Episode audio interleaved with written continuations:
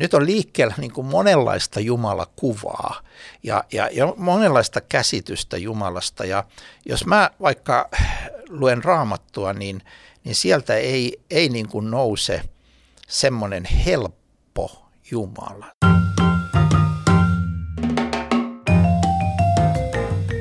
Moikka moi ja tervetuloa Kujalla podcastin pariin. Minä olen Heidi Martikainen ja tämän ohjelman toimittaja. Nyt olemmekin täällä ihan videolla, eli meidät löytää nyt myös YouTubesta. Jos olet audiopodcastin kuuntelija, niin voit myös vaihtaa sinne puolelle ja katsoa tämän keskustelun sieltä. Tässä ohjelmassa puhutaan ajankohtaisista asioista ja teologiasta. Tällä kertaa puhutaan uskosta ja uskosta luopumisesta. Monet milleniaalien ja X-sukupolven edustajista, jotka ovat kasvaneet herätysliikkeiden tai vapaiden suuntien piirissä, luopuvat uskosta – Yhdysvalloissa tutkimusten mukaan jopa 80 prosenttia kristittyjen perheiden kasvateista tai seurakuntanuorista luopuu kristillisestä uskostaan opiskeluvuosinaan. Miksi uskosta luovutaan tai miksi, miksi se puretaan? Jos epäilykset vaivaavat itseä tai kaveria, niin mitä tehdä? Minulla on täällä haastattelussa tänään Uusitie-lehden päätoimittaja ja raamattukouluttaja Leif Nummela. Tervetuloa. Kiitos. No sä olet herännyt tähän ilmiöön Suomessa ja olet nähnyt, että tuhannet, tai kuullut siitä, että kuinka tuhannet nuoret, nuoret aikuiset ihmiset lähtevätkin pois uskon tieltä, niin mikä sut on tavallaan herättänyt tähän asiaan? Se, se, että kun keskustelee eri äh, herätysliikkeiden ja vapaiden suuntien vastuunkantajien ja johtajien kanssa, niin sama ilmiö tulee vastaan, että sellaisia ihmisiä, jotka ovat joskus olleet aktiivisesti mukana kristillisen seurakunnan ja kristillisten järjestöjen toiminnassa, joko nuorisotyössä tai muussa. Ja, ja todella niin kuin omasta tahdostaan äh, todella aktiivisesti, niin sitten tulee jotakin, jonka tähden he vetäytyvät pois joko ihan kokonaan tai sitten muokkaavat uskonsa ihan, ihan uusiksi. Ja mä sanoisin, että me Suomen kaltaisessa maassa puhutaan joka tapauksessa kymmenistä tuhansista ihmisistä, jotka on käynyt tämän tyyppisen prosessin läpi. Ja, ja se on kaikissa, mä puhun nyt ennen kaikkea näistä herätysliikkeistä ja vapaista suunnista, jossa tämmöinen henkilökohtainen usko ja, ja raamattun sitoutuminen on niin kuin se, mikä määrittää sitä uskoa. Mm. No mitä sä arvelet, että onko tässä kuinka, suures, kuinka suuri osa näistä ihmisistä luopuu sit tosiaan kokonaan siltä, siitä uskosta ja kuinka moni sitten tavallaan löytää jonkinnäköisen uuden muodon sille uskollensa? Sitä mä en osaa suoraan sanoa, mutta sataprosenttisen varmasti molempia ryhmiä on, on laajasti olemassa. Ja, ja jotkut sanovat, että, että ne, ne niin kuin hyvinkin erottaa toisistaan, että kun toiset eivät halua enää niin kuin mitään tekemistä minkään kanssa, missä, mikä on jotenkin kristillisen uskon muokkaamaan, niin, niin sitten toiset niin oikeastaan niin kuin nimenomaan painottavat, että minä olen edelleen kristitty, mutta sitten se uskon sisältö voi olla ihan erilainen kuin se, mikä on aina klassisesti läpi historian ymmärretty kristilliseksi uskoksi Jeesuksesta ja apostoleista ja, ja jostain uskonpuhdistuksesta äh, tähän päivään asti. Mm. No mitä sä ajattelet, että miksi juuri nyt? Miksi tämä ilmiö on tavallaan nyt sanotaan ehkä kymmenen vuoden aikana ää, äh, tässä korostunut Suomessa ja Yhdysvalloissa siitä on tosi paljon ollut puhetta myöskin?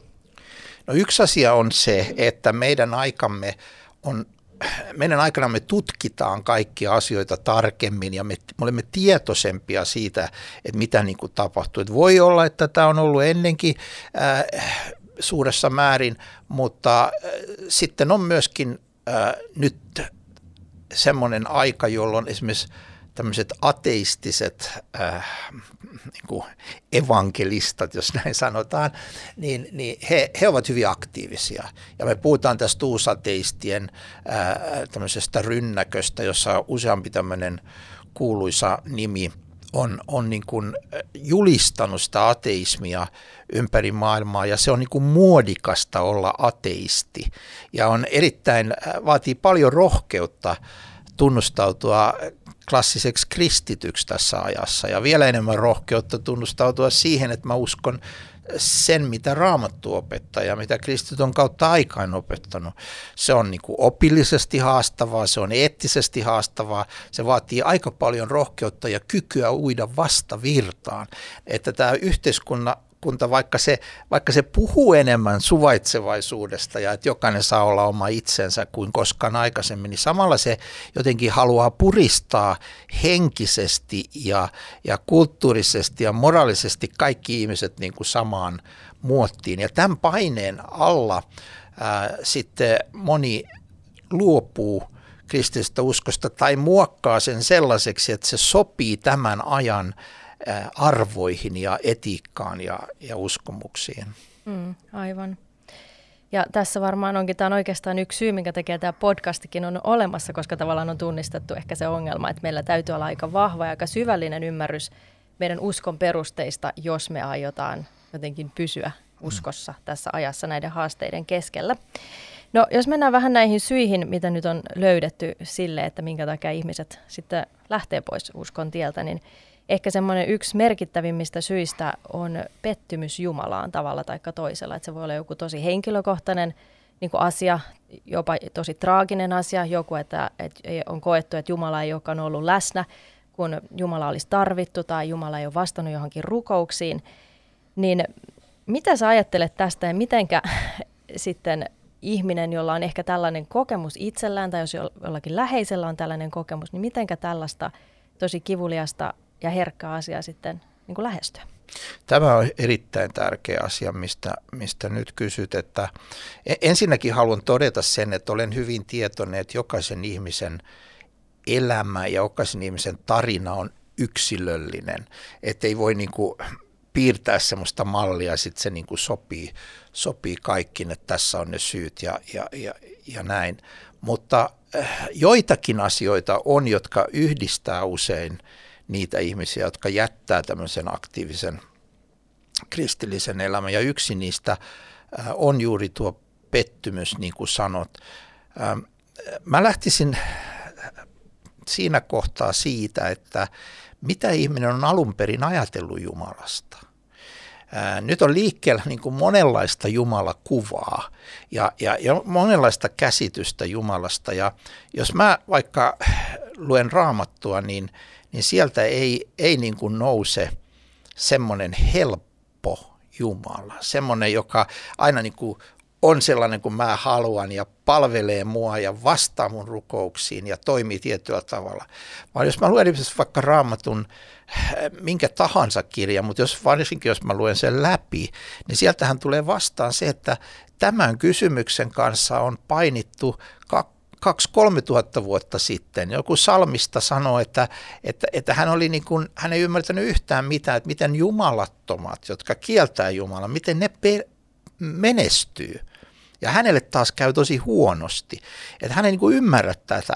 Ja jos sä luet sen, sen niin kuin salmin, niin, niin se, on, se resonoi täysin niin kuin tähän aikaan, että joku voi sanoa, että mä en nyt ymmärrä, että mä halusin vaan – palvella Jumalaan ja, ja mä lähdin jopa lähetystyöhön niin kuin joku mun ystävä, niin, joka sitten koki sairautta, koki ää, niin kuin onnettomuuksia, pettymyksiä, niin, niin, niin totta kai niin kuin ihmisenä kysyy, että mit, mi, miksi näin, mutta tosiasia on se, että raamatun Jumala ei ole koskaan luvannut säästää meidät kaikilta niiltä pettymyksiltä, vaikeuksilta, sairauksilta, vastoinkäymisiltä, mitä ää, kaikki maapallon ihmiset jossain määrin joutuvat kokemaan.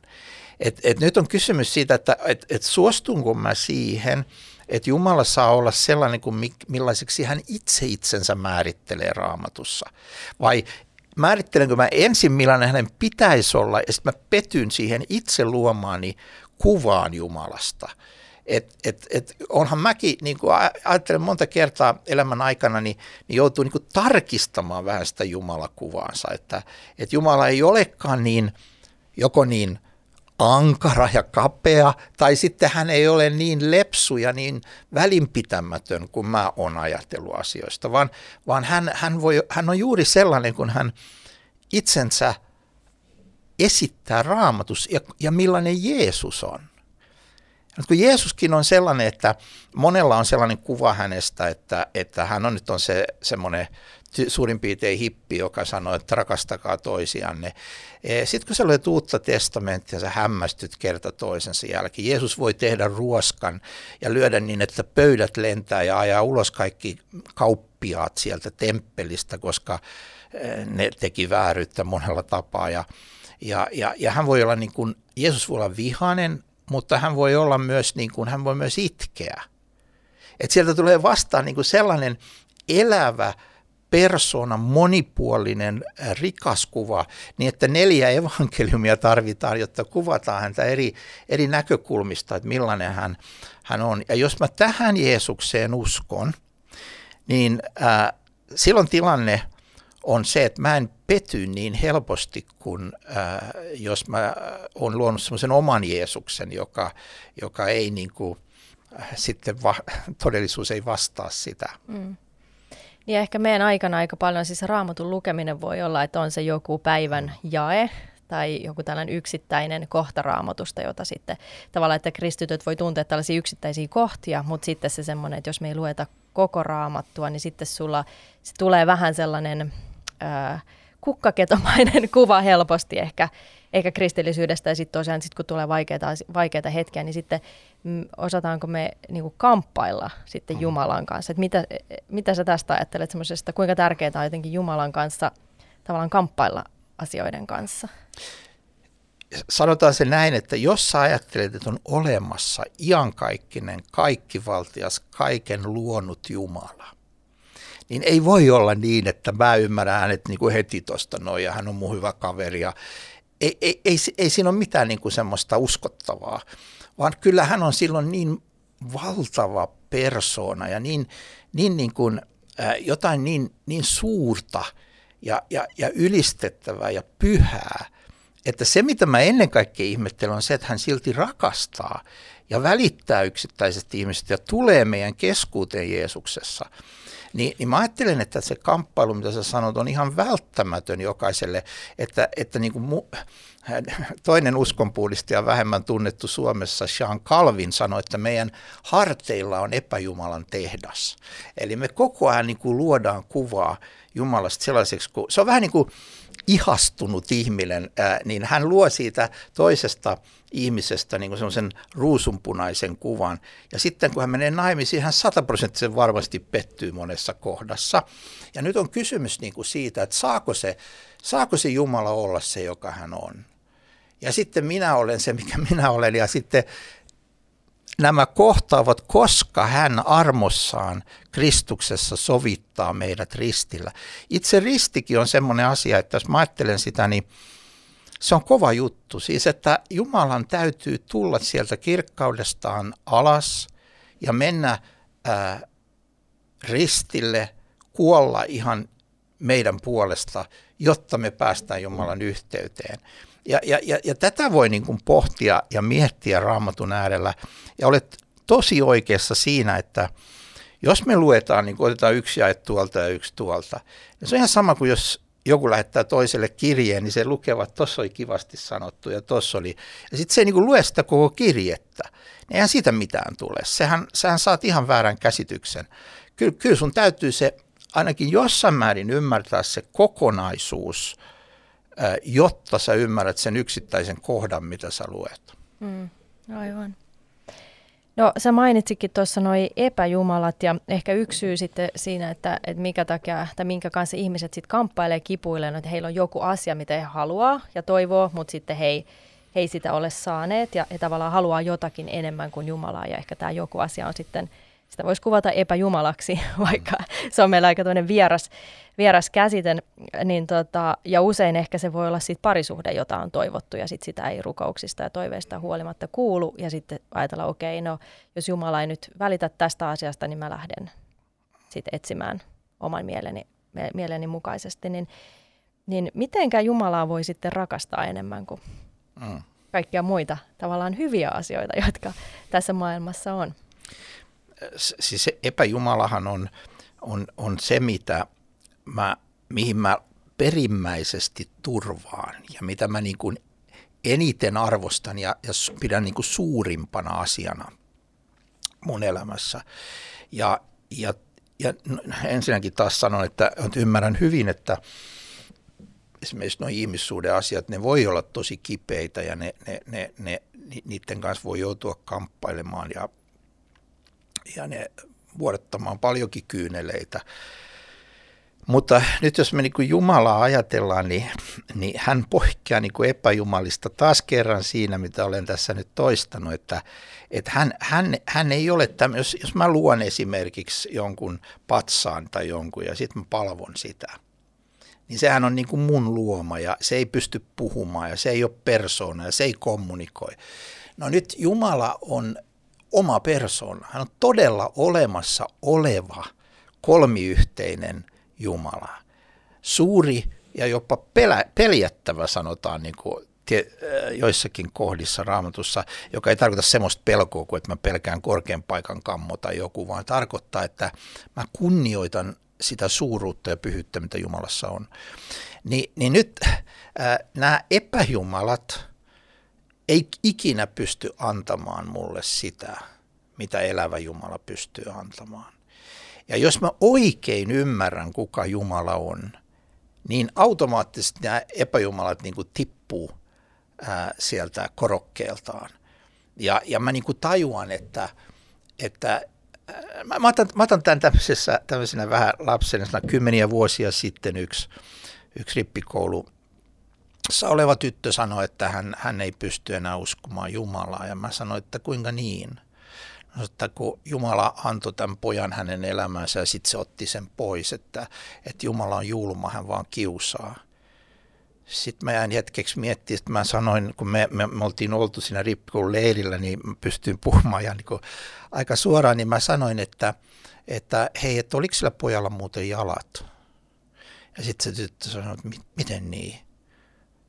Mä sanoin, että no kun, jos se käveli itse pois sun luota se, tämän keskustelu päättyi sille, että et, et se päättyi hyvissä merkeissä ja että hän ymmärsi, että ei Jumala niin kuin ole semmoinen, että se tuo sun elämän pojan ja ottaa pois ja näin ja näin, vaan, vaan siis sä elät tätä elämää ja sä teet valinnat. Ja, ja, ja mä, mä en pysty, eikä kukaan pysty lupaamaan, ettei joku loukkaa sua. Ettei joku ole sinulle epäystävällinen tai epäluotettava. Ja se on toki tosi tosi kipeätä tietenkin, mutta ei se niin kuin vaikuta siihen, että Jumala rakastaa sinua. Ja Jumala on pyhä. Ja mun kysymys oikeastaan kaikille, jotka jättää niin kuin, ää, raamatun Jumalan – ja raamatun Jeesuksen, siis tarkoitan sillä sitä Jeesusta, joka on kuvattu Uudesta testamentista, aitoa, alkuperäistä, oikeaa Jeesusta, niin mun kysymys on niin kuin se, että mikä itse asiassa Jumala tekee vanhan testamentin yhdessä tekstissä. Hän kysyy näin, että mitä vääryyttä teidän isänne minusta löysivät, että he luopuivat minusta ja menivät muille jumalille – niin, niin ajattelin, että Jumala kysyy näin nöyrästi, että hetkinen, että onko mä tehnyt jotain väärää. Mä loin maailman, mä loin sinut, mä oon ylläpitänyt sun elämää tähän päivään asti, mä oon antanut sulle lahjaksi koko tämän elämän, mä, mä annan sulle poikani kuoleman tähden kaikki sun syntis anteeksi. Mä lupaan olla sun kanssasi joka ikinen päivä, joka ei tarkoita sitä, että joka ikinen päivä on yhtä ihana – mutta Jeesus on, se tarkoittaa sitä, että hän on läsnä silloinkin, kun on tosi vaikeaa. Niin ää, mitä sä oot tästä Jumalasta löytänyt, minkä tähden sä ajattelet, että joku epäjumala olisi parempi? Tää, tää, lopulta me joudutaan kysymään, että jos tämä on totta, tämä kristillinen usko, Miksi ihmeessä mä vaihtaisin totuuden valheeseen? Miksi mä vaihtaisin johonkin muuhun? S- sitten on oma sarjansa ne, jotka epäilee juuri sitä, että onko tämä totta. Ja he, heille on oma keskustelu ja omat kysymykset ja vastaukset, mutta jos sä tiedät ja tajutat, että tämä on totta, niin on, on, ei, ei ole viisasta lähteä pois Jumalan yhteydestä, koska hän on se ainoa, joka voi viedä sut iankaikkiseen elämään. Mm. Niinpä.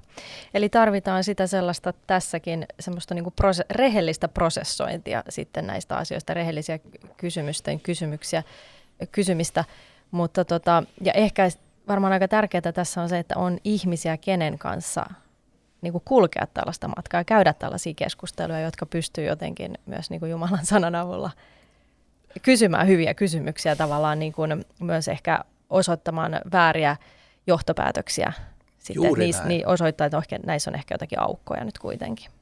Tämä on, tämä on yllättävän tärkeä, koska kun me askarilla vaan niin kuin oman elämän kanssa, niin me, me, me voidaan helposti kuvitella, että nämä mun ongelmat on ainutlaatuiset, ei näitä ole muilla. Ei näitä kysymyksiä, ei näihin ole kukaan pystynyt koskaan vastaamaan. Sitten sit jos sä katsot niin kuin kristillisen kirkon historiaa, niin sun pitää muistaa, että siellä on, siellä on marttyyrejä, siellä on äh, semmoiset, jotka on menettänyt kaiken Jeesuksen tähden. Ja sä voit kysyä niiltä, että miksi ne silti usko Jumalaan. Ja ne vastaa sulle, että koska se on totta ja koska hän pelasti minut ja antoi mun synnit anteeksi, niin mä olen Jumalan lapsi, niin en mä voi lähteä siitä pois. Niin kuin se yksi alkukirkon piispa, joka, joka tapettiin, niin, niin häneltä kysyttiin, että sä vois luopua tästä, niin me päästetään sut. Niin hän sanoi, että, sanoi, että 90 vuotta ää, hän on niin kuin, ollut mulle hyvä ja ollut mun Jumalani, niin miksi mä nyt luopuisin hänestä?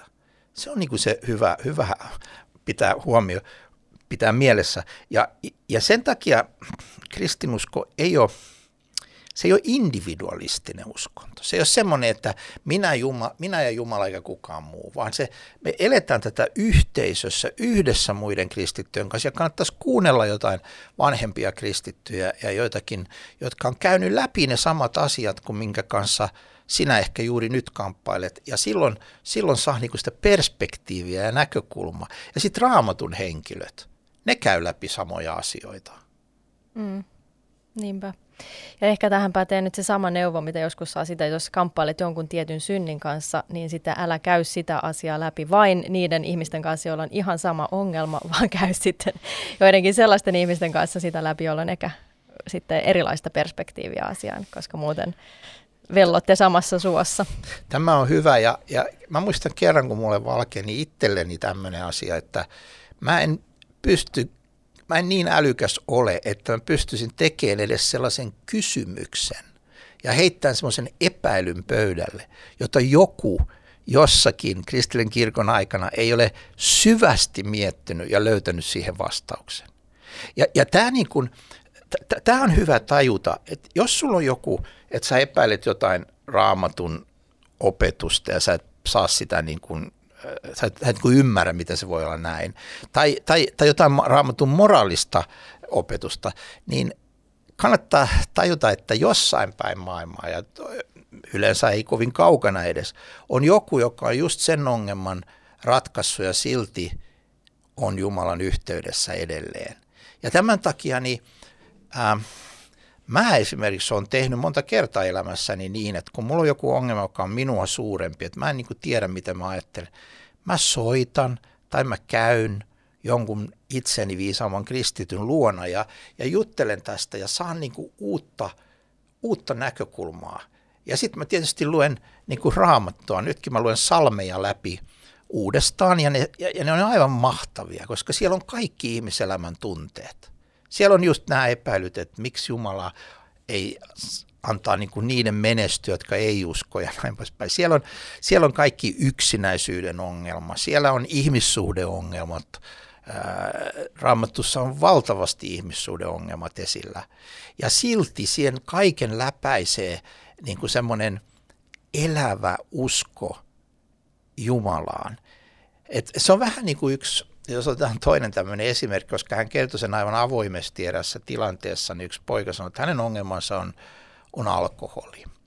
Ja hän, hän on niin heikko, että jos hän menee vaikka rautatieasemalle ja jää odottamaan junaa siinä, niin hän ottaa yhden oluen ja sitten käy niin, että hänellä on kymmenen tyhjää ollut pullo siinä ja juna on mennyt aikojansa. Että hän, hän, ei, niin kuin, hän ei saa otetta tästä, hän kuvasi tätä näin.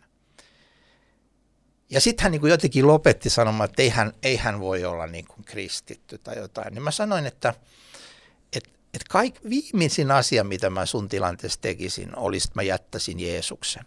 Koska maailman kaikkeudessa ei ole ketään toista persoonaa, joka tossakin tilassa vilpittömästi, syvästi rakastaa sua ja haluaa auttaa sua.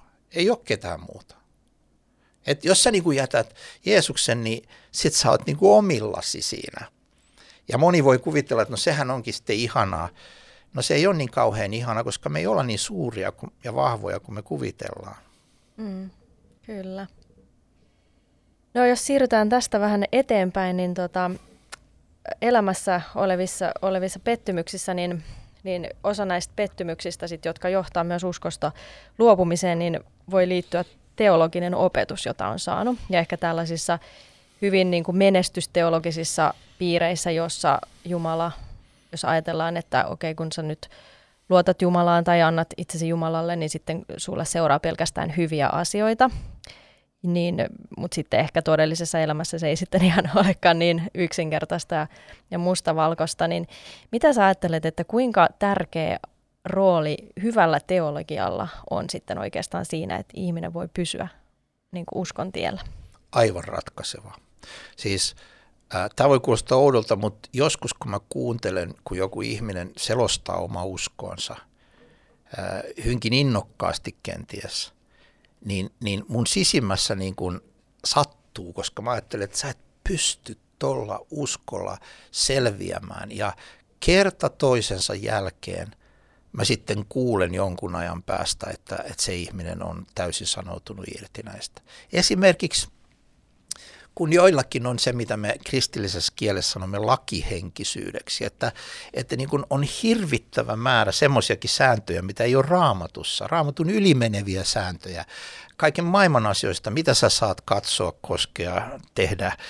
Ja, ja, ja, ja tota, sitten nämä ihmiset ää, yrittää elää sen mukaan.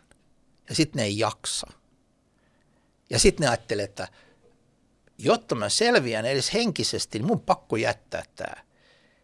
Ja tiedätkö, mä ymmärrän sen. Mä ymmärrän sen, kun, kun mä kuuntelen joitakin opettajia, niin mä ajattelin, että jos, jos mä eläisin ton opetuksen mukaan, mä jättäisin tämän uskon saman tien, koska toi on niin, niin kuin, siinä on mitään muuta kuin vaatimusta ja semmoista puristavaa. Ää, tietenkin nyt me puhuttiin aikaisemmin, että näissä asioissa on aina myös toinen puoli. Se on niin kuin tie, jossa on kaksi ojaa. Ja toinen oja on tietysti se, että myöskin kun kuuntelee joskus sitä opetusta, että jossa ei ole mitään rajoja. Jumala, Jumala niin kuin, vaan on niin kuin tämmöinen vähän säälittävä tyyppi, joka leimaa meidän kaikki päätökset. Joo, hyvä, me, okei, okay, tee noin. Että hänellä ei ole niin omaa tahtoa ja omaa lakia ja näin. Niin, niin, niin sekin on yhtä huono, mutta väärä opetus on hengenvaarallista pahimmillaan. Ja se, ja, ja, ja, ja se te, teettää kaikenlaisia ongelmia meidän niin kuin, uskon elämään, jotka on turhia. Esimerkiksi kerran yksi ihminen soitti mulle ja sanoi, että hän meni rukoltavaksi johonkin tilanteeseen ja, ja, ja sitten siihen tultiin ja, ja, ja sanomaan hänelle, että sä oot että sun, sun suvussa tämmöinen kirous ja sä oot kirottu. Ja nyt hän oli ihan pois tolalta, että mä oon kirottu. Kun me oltiin se asia saatu selvitetty, että hän ei ole kirottu, hän on siunattu Kristuksessa ensinnäkin. Sen jälkeen mä sanoin, että nyt lupaa mulle, että sä kierrät kaukaa noi paikat. Sä kierrät kaukaa semmoiset paikat, missä joku tulee sun luo muka Kristuksen nimissä ja sanoo, että sä oot kirottu. Mitä ihmeen puhetta tommonen on? Ei siinä ole mitään raamatullista perustetta. Tai jos joku sanoo sulle, että, että jos sä annat meille lahjoituksen ja näin, ja, ja tota, äh, toimit näin ja näin, niin Jumala siunaa, sä saat itse paljon enemmän, ja sitten ne ihmiset ei saakaan, ja sitten saattaa joutua konkurssiin tai jotakin, niin taas kannattaa hylätä se väärä opetus, eikä hylätä sitä Jumalaa, joka ei ikinä ollut sen opetuksen mukainen alun perinkään. Et, et Tämä on hyvin tärkeä. Mä, olin, mä itsekin kärsin uskon elämässäni alkuvuosina siitä, että mä sain tämmöistä lakihenkistä opetusta ja mä yritin ja yritin olla Jumalalle mieliksi, että siitä ei tullut niin kuin mitään. Sitten sit mä vihdoin niin kuin kohtasin Uuden testamentin aidon evankeliumin. joka yllättävää kyllä siis sanoo sulle sen, että tämä elävä iankaikkinen Jumala, hän on tullut Kristuksessa sun takia ihmiseksi ja hän on kuollut sun takia. Ja hän, hän on antanut kaiken ja hän ikuisesti, pysyvästi, syvästi rakastaa ihmistä, luomansa ihmistä. Se on hieno, kun Raamatussa sanotaan, että, että jo luomisen yhteydessä Jeesus iloitsi erityisesti ihmisestä. Jeesushan oli luomisessa jo läsnä. Ni, niin, tota, niin tämä on semmoinen, joka antaa uudestaan ja uudestaan voimaa. Tämä on syy mun 50-vuotiselle ää, niin kuin vaellukselleni uskossa, että joka ikinen kerta, kun mä oon tullut siihen pisteeseen, että, että mun, mä oon itse epäonnistunut tai, tai jotakin, niin sitten siinä on se Jeesus, joka sanoo, mutta minä en ikinä jätä sinua, minä olen kuollut sun puolesta. Mä en, mä en niin halua mennä sen semmoisen Jeesuksen luota pois. Mutta on monenlaista Jumalakuvaa, jonka mä haluaisin hylätä saman tien, että toi, on niin kuin, toi, toi, on, toi ei ole raamatun mukaista. Mm. Ja tämä on aika kiinnostava näkökulma, että tavallaan sellainen tosi menestykseen keskittyvä teologia, että se voi olla oikeastaan tosi lakihenkistä. Että mm. sit se on aika, että se on tosiaan sun omista teoista vähän niin kuin riippuva, että kuinka paljon sä voit ehkä tietyllä tavalla lypsää siunauksia Jumalalta sitten. Niin, antamalla tietyn summan. Tota, sitten täytyy tietysti myöntää, ja tämä tulee vähän toiselle alueelle, että on myös huijareita liikkeellä tämän uskon nimissä.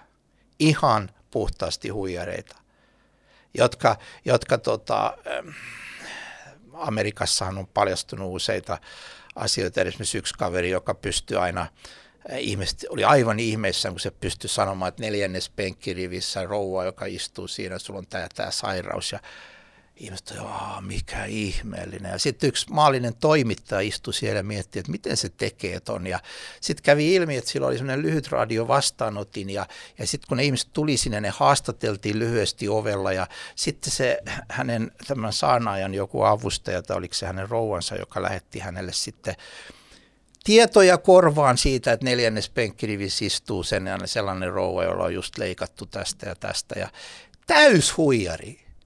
Ja ihmeellisin asia on tämä, että siitä eteenpäin melkein yhtä suuri joukko ihmisiä kävi kuuntelemassa häntä.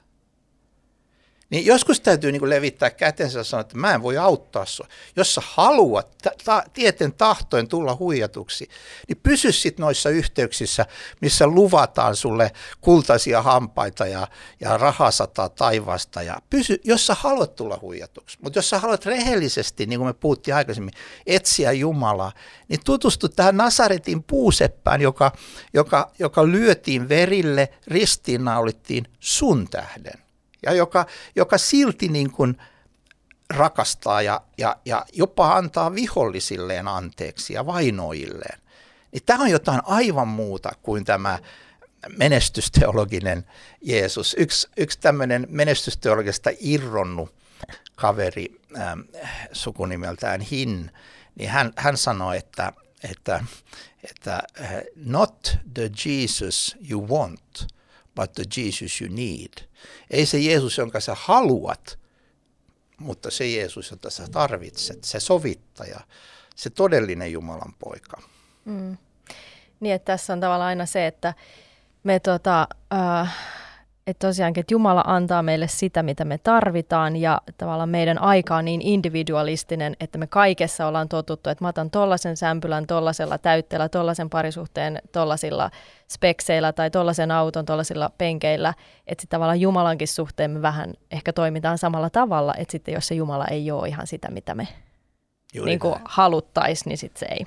Ja joskus kun joku ihminen sanoo, että tota, jos sä sanot, että raamattu opettaa näin ja näin tästä, niin sitten joku saattaa sanoa, että, tota, että, että mitä sä mun elämään puutut. Niin mä ainakin sanoin, että voi kiinnostaa puuttua kenenkään elämään millään tavalla. Mutta jos sä kysyt multa raamattu kouluttajana, että mitä raamattu tästä opettaa, niin mä, mun täytyy antaa mahdollisimman rehellinen vastaus. Ja, ja, ja, ja jos se sitten se opetus jotenkin niin kuin paljastaa meidät, että me ollaan jotenkin elämässä väärin, niin sitten se on niin kuin sun ja Jumalan välinen. Kamppaile se hänen kanssaan. Kysy häneltä, miksi hän haluaa tällaiset rajat sun elämään, että haluaako hän oikeasti suojella sua? Haluaako hän säästää sua joltakin? Kun ihmiset niin kuin, äh, jotenkin niin kuin kuvittelee, että me kristit ollaan kauhean kiinnostuneita niin kuin muiden elämää tonkimaan. Ei, ei, ei kaikki kristityt ole, voi vakuuttaa sinulle mitäkin. Saat elää ihan niin kuin haluat, mutta jos sä haluat seurata Jeesusta, niin toki sun täytyy häntä kuunnella. Ja sitä, mitä hän Uudessa testamentissa opettaa. Eihän siinä ole mitään järkeä muuten. Mm, niinpä. No tähän liittyen sitten ehkä tällainen toinen kipukysymys, jonka takia sitten monet ihmiset lähtee pois uskostaan, seksuaalivähemmistöjen oikeudet ja äh, tällainen koettu epäoikeudenmukaisuus. Ja sitten se ei välttämättä tarkoita, että tämä ihminen tai uskova ihminen itse edes edustaisi jotakin seksuaalivähemmistöä. Että se on enemmänkin tällainen yleinen, että, että mä en halua kuulua, kuulua noiden – tuollaiseen pönttöpäiden seuraan, jotka on näin niin kuin kapeakatseisia, jotka ei ole tota, jotenkin ää, tässä ajassa yhtään, yhtään mukana. Niin mitä sä sanoisit sitten tähän, että tämä on aika todella iso ja laaja, laaja kysymys tietenkin. Tässä nyt ei kaikkea voi siitä käsitellä, mutta...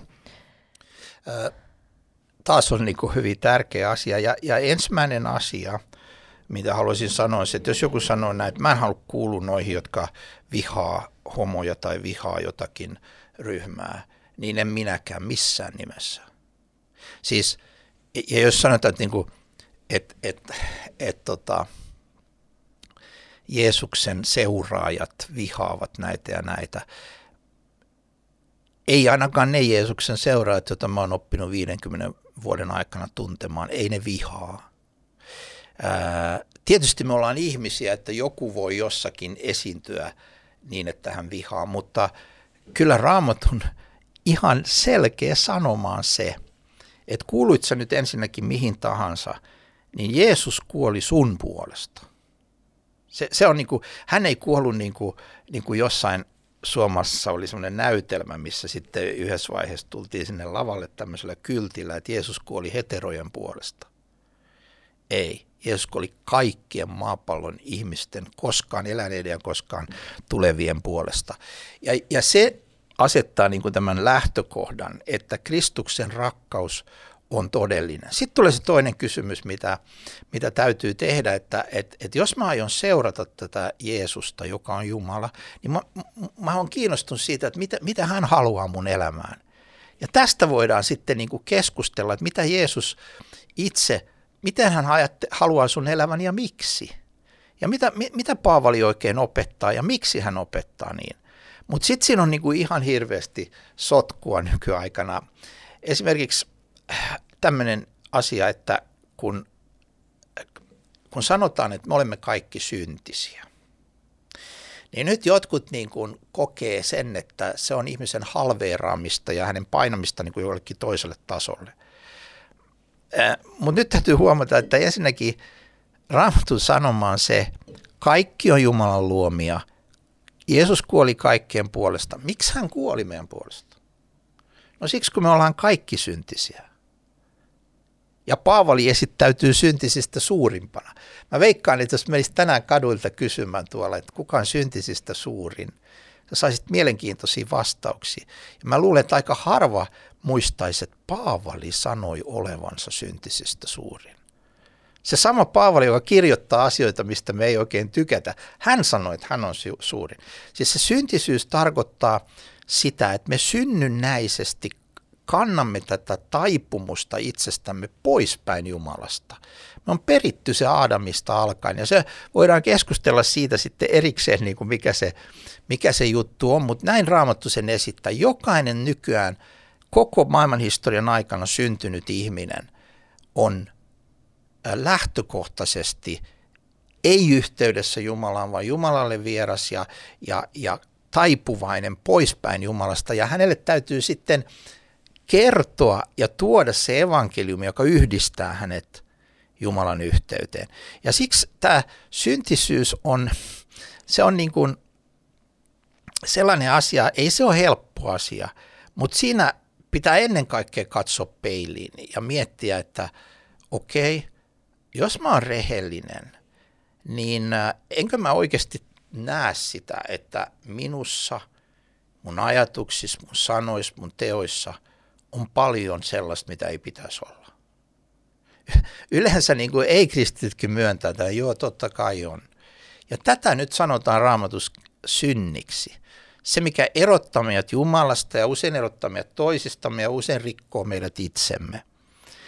Ja nyt tämän takia Jeesus tulee ja kuolee, että me saadaan tämä syntikysymys ratkaistua. Ja sitten me voidaan lähteä elämään ja etsimään tietä, miten me noudatetaan hänen tahtoansa tässä ajassa. Ja sitten vielä tämmöinen ajatus, että jos sä lähdet siitä, että Jumala on luonut koko maailman, e, jos, vaikka, jos joku vaikka ei usko siihen, niin mieti sitä hetken edes näin. Että on Jumala, kaikki valtios, joka on luonut koko maailman. Ja, ja joka on luonut ihmisen ja haluaa olla yhteydessä häneen. Niin aika lähellä tulee se raamatun sana silloin seuraavaksi, että, että Jumala haluaa meille hyvää.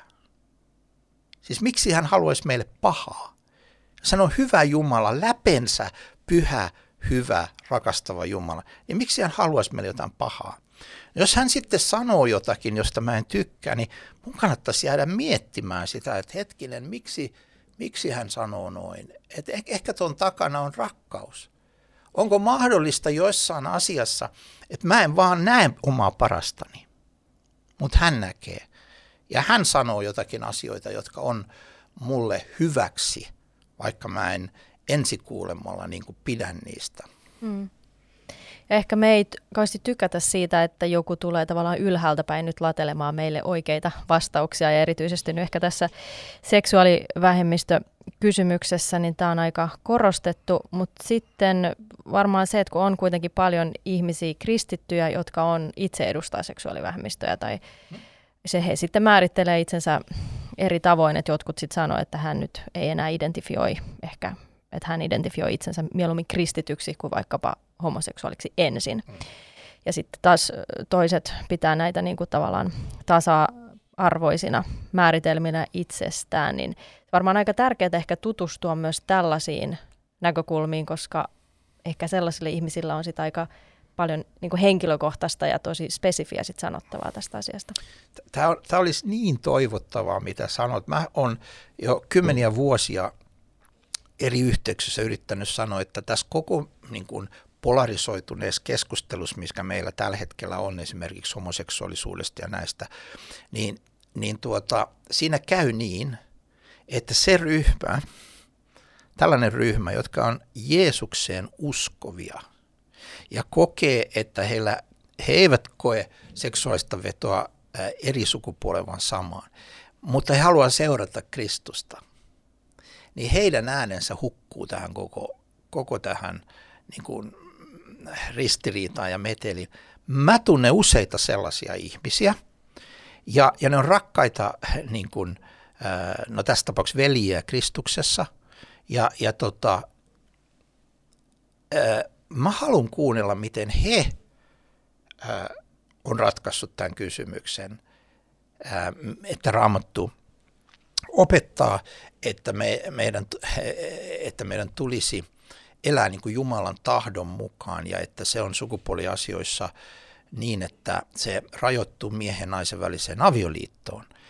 Niin miten he ovat ratkaisseet tämän? Ja kuunnella heitä, mutta he saa ääntään kuuluviin oikein missä, ei edes kirkossa. Vaan kirkkokin niin kuin, vaan seuraa tätä polarisoitunutta niin kuin keskustelua, mutta on erittäin mielenkiintoista kuunnella sellaista ihmistä, joka, joka selostaa niin kuin äsken sanoin ja sanoi, että mä haluan koko sydämestäni seurata Jeesusta ja, ja, ja, ja jotkut sanovat, että minun kohdallani se merkitsee selibaatissa elämistä, se on mulle parasta.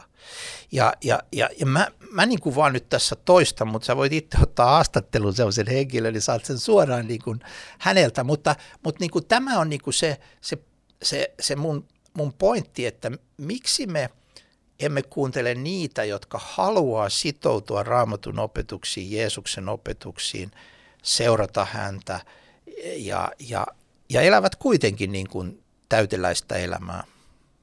Mm, niinpä.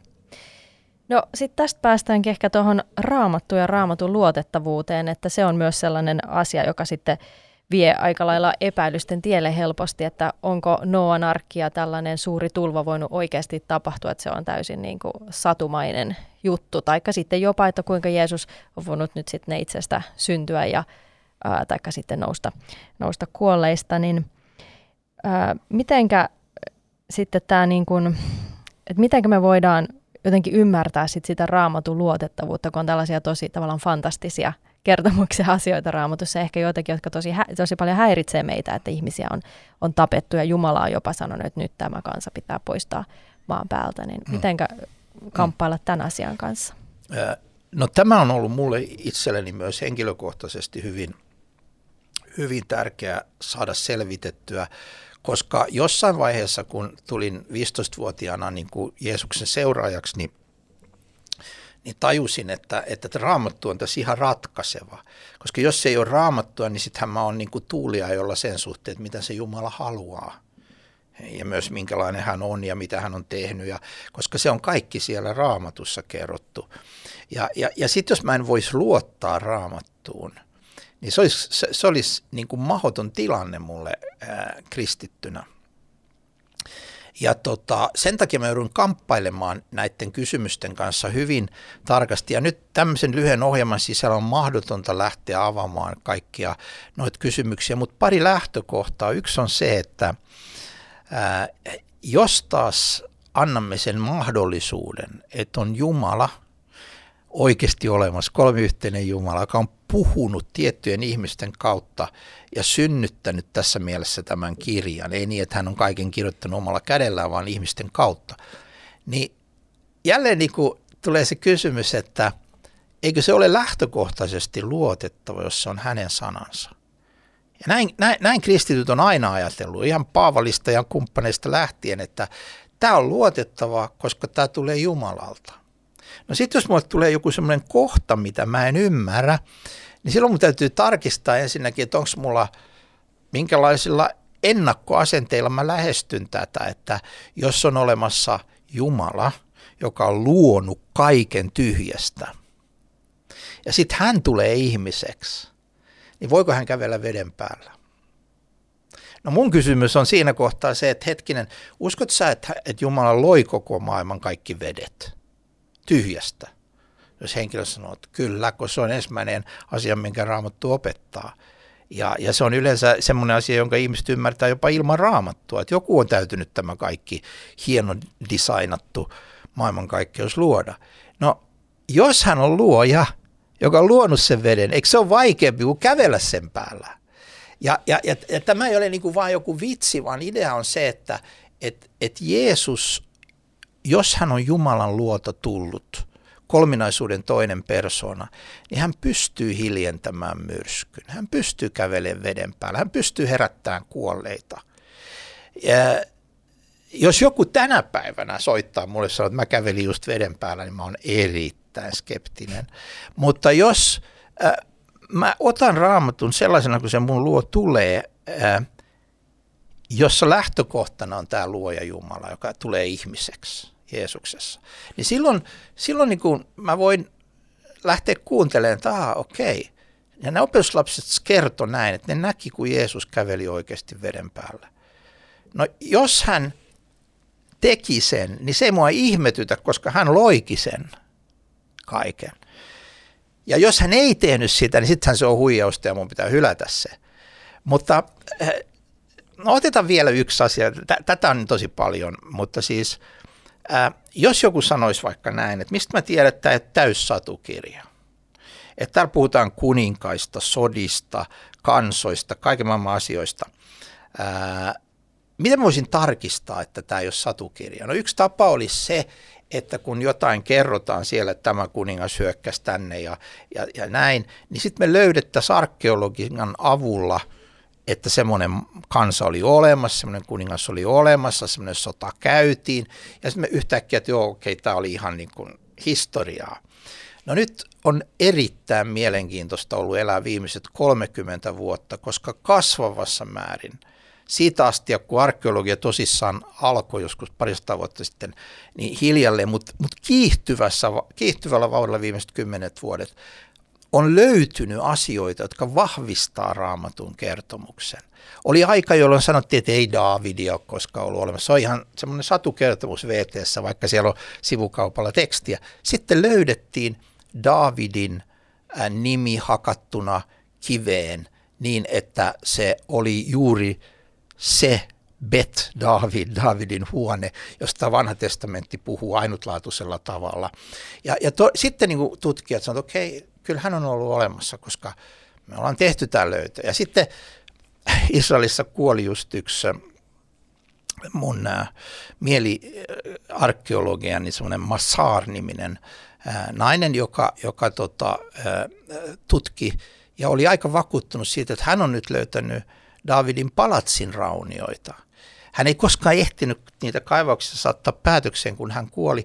Mutta mun pointti on niinku se, että jos, jos, jos nämä löydöt olisi kaikki yhdestä ja samasta kohdasta, niin se ei olisi niin vakuuttava. Mutta kun niitä on pitkin matkaa eri puolilta, ne, ne tulee sattumanvaraisesti esille.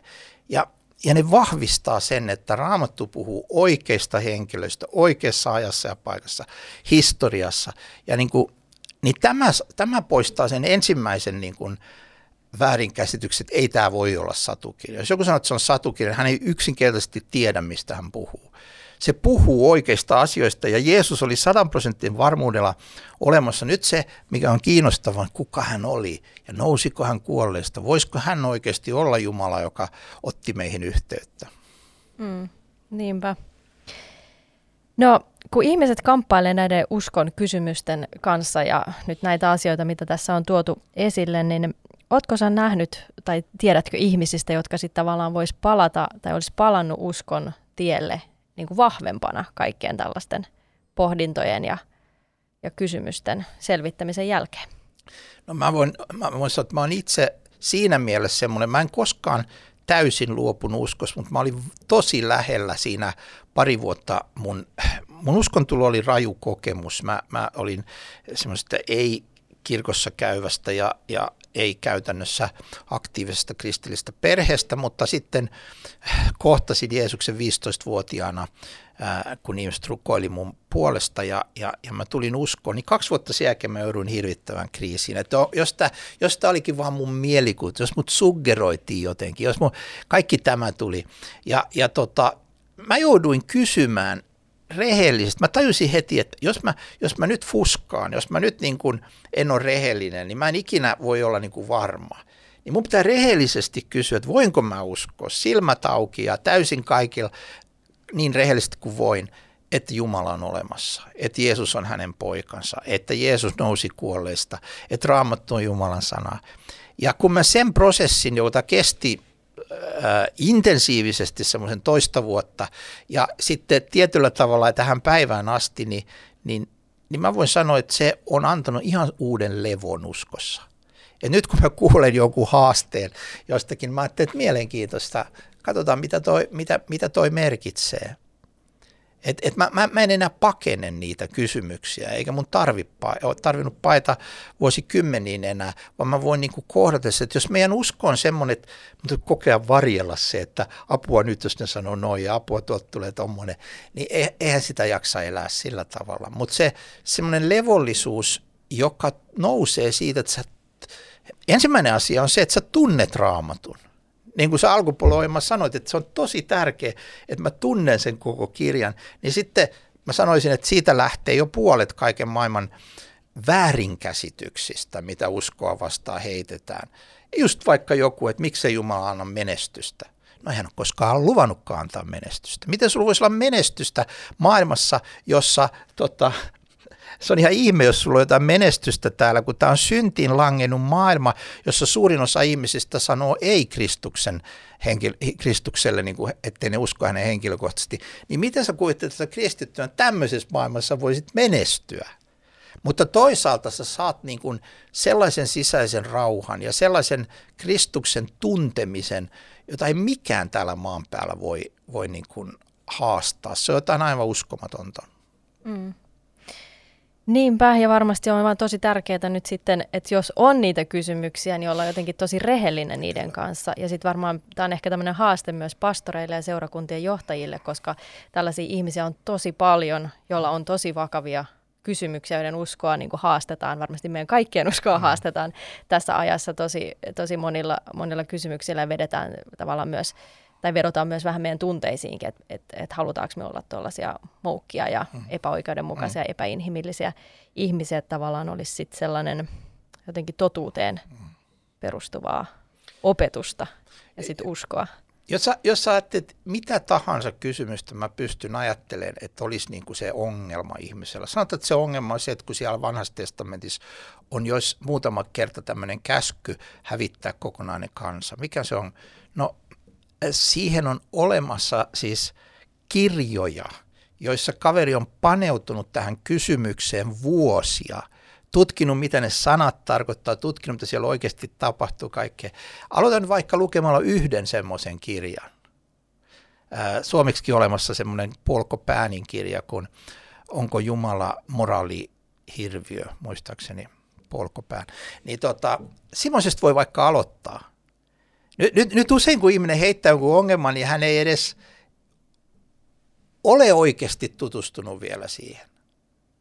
Tai, tai, tai jos sun ongelmas on, on, on, on luominen, niin siitä olemassa enemmän kirjoja kuin sä ehdit koskaan lukea. Tutustu vähän siihen ajatteluun, paneudu siihen, mitä siitä niin kuin puhutaan. Tai jos mikä tahansa sä voit ajatella, jos sun ongelmassa on seksuaalietiikka, niin lue vähän siitä asiasta. Lue näiden kristittyjen – ää, todistuksia, jotka seuraavat Jeesusta. Ää, siis on, mun mielestä ei ole ihan rehellistä suoraan sanoen, jos mä luovun uskosta ja sitten kun mä sanon, että tämän, mä luovuin tämän tähden, niin sitten mä en ole yhtään paneutunut oikeasti siihen kysymykseen kunnolla. Ja silloin, silloin se kysymys, mikä herää, on tämä, että onko, onko se olemassa joku muu varsinainen syy, miksi et sä voi uskoa? Et, et, et, tota, ää, no mä voin sanoa yhden tämmöisen tota, esimerkiksi, kun ihminen ää, sanoi, että hän, hän, hän menetti niin kuin uskonsa. Ää, ja sitten kun keskusteltiin sitä niin kuin syvemmin, niin kävi ilmi, että hän halusi ää, elää semmoisessa avioliiton suhteessa, jonka raamattu tuomitsi. Että se on väärin, se on syntiä, sitä kuuluisaa. niin tota, hänen varsinainen ongelmansa nyt oli se, että hän ei halunnut luopua tästä suhteesta, eikä ne niin kuin englanniksi sanotaan smokescreen, savuverhoja, joita heitetään niin kuin ilmaan, että tässä on tämmöinen ongelma raamatussa ja tuossa on tuommoinen. Nyt mä en, mä, mä en sano missään nimessä, että ei ole ihmisiä, jotka, ei vilpi, jotka vilpittömästi törmää pahoihin älyllisiin kysymyksiin. Ja silloin pitää saada rauhassa miettiä ja, ja keskustella ja lukea. Mutta mut on myös sitä, pakko sanoa, että on myös sitä, että ihminen itse asiassa vaan – on vihoissaan Jumalalle, koska Jumala kieltää jotakin, mikä ei ole hänelle, hänen rakkailleen hyvä asia, vaan on huono asia. Ja Jumala yrittää varjella ja sitten ihminen on niin kuin vihoissaan, että mä, mä, Jumala kieltää tämän. Jota, ja, ja mä kuvittelen, että mä saisin siitä jotakin niin kuin paljon enemmän.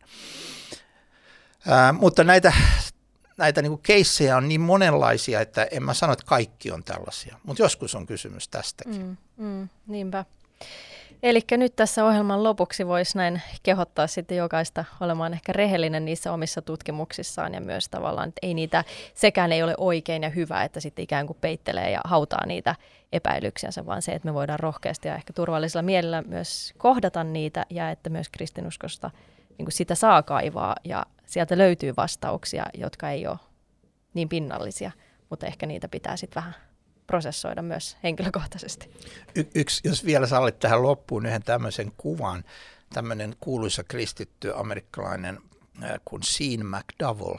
Hänen isänsä oli oikeastaan vielä kuuluisampi Josh McDowell, mutta hän on jo niin vanha mies, että häntä ei tämä sukupolvi tunne. Mutta tämä hänen poikansa kertoo, kun hän kristityn kuuluisan uskonpuolustajan puolustajan poikana joutui uskossaan kriisiin. Ja hän meni isänsä luo ja hän ajatteli, että kuinka hän, kuinka hän voi edes sanoa tätä isälle, mutta hänen oli pakko sanoa. Hän sanoi, että isä mä en tiedä enää, voiko mä uskoa. Että mä haluan vaan tietää totuuden, onko tämä totta. Ja hänen isänsä oli hymyily ja sanonut, että, että mä, mä, mä oon tosi iloinen. Jos sä haluat vaan tietää totuuden, niin sulla ei ole mitään hätää. Niin tämä, tämä jotenkin niin kuin kuvaa koko sen, mitä mä haluaisin tässä asiassa sanoa, että et, et ei tyrmätä pois niitä ihmisiä, joilla on epäilyksiä. Saat kysyä, saat epäillä, saat esittää. Jos Jeesus ei pysty johonkin vastaamaan, niin hän ei ole Jumala. Hän on Jumala, hän pystyy sulle vastaamaan. Ja, ää, ja sitten se, että etsitkö sä totuutta. Mm, aivan. No näihin sanoihin on hyvä nyt sitten päättää tämä, tämä jakso ja kiitos tosi paljon Leif, että tulit tänne paikalle. Kiitos kun sain olla mukana. Ja kiitos kaikille kuulijoille ja katselijoille ja palautetta voitte tosiaan lähettää siihen tuttuun osoitteeseen kujala.podcast.gmail.com. Me löydymme myöskin Facebookista ja Instagramista ja siellä voi myös jättää palautetta ja kommentteja. Kiitos paljon ja ensi kertaan. Moi moi!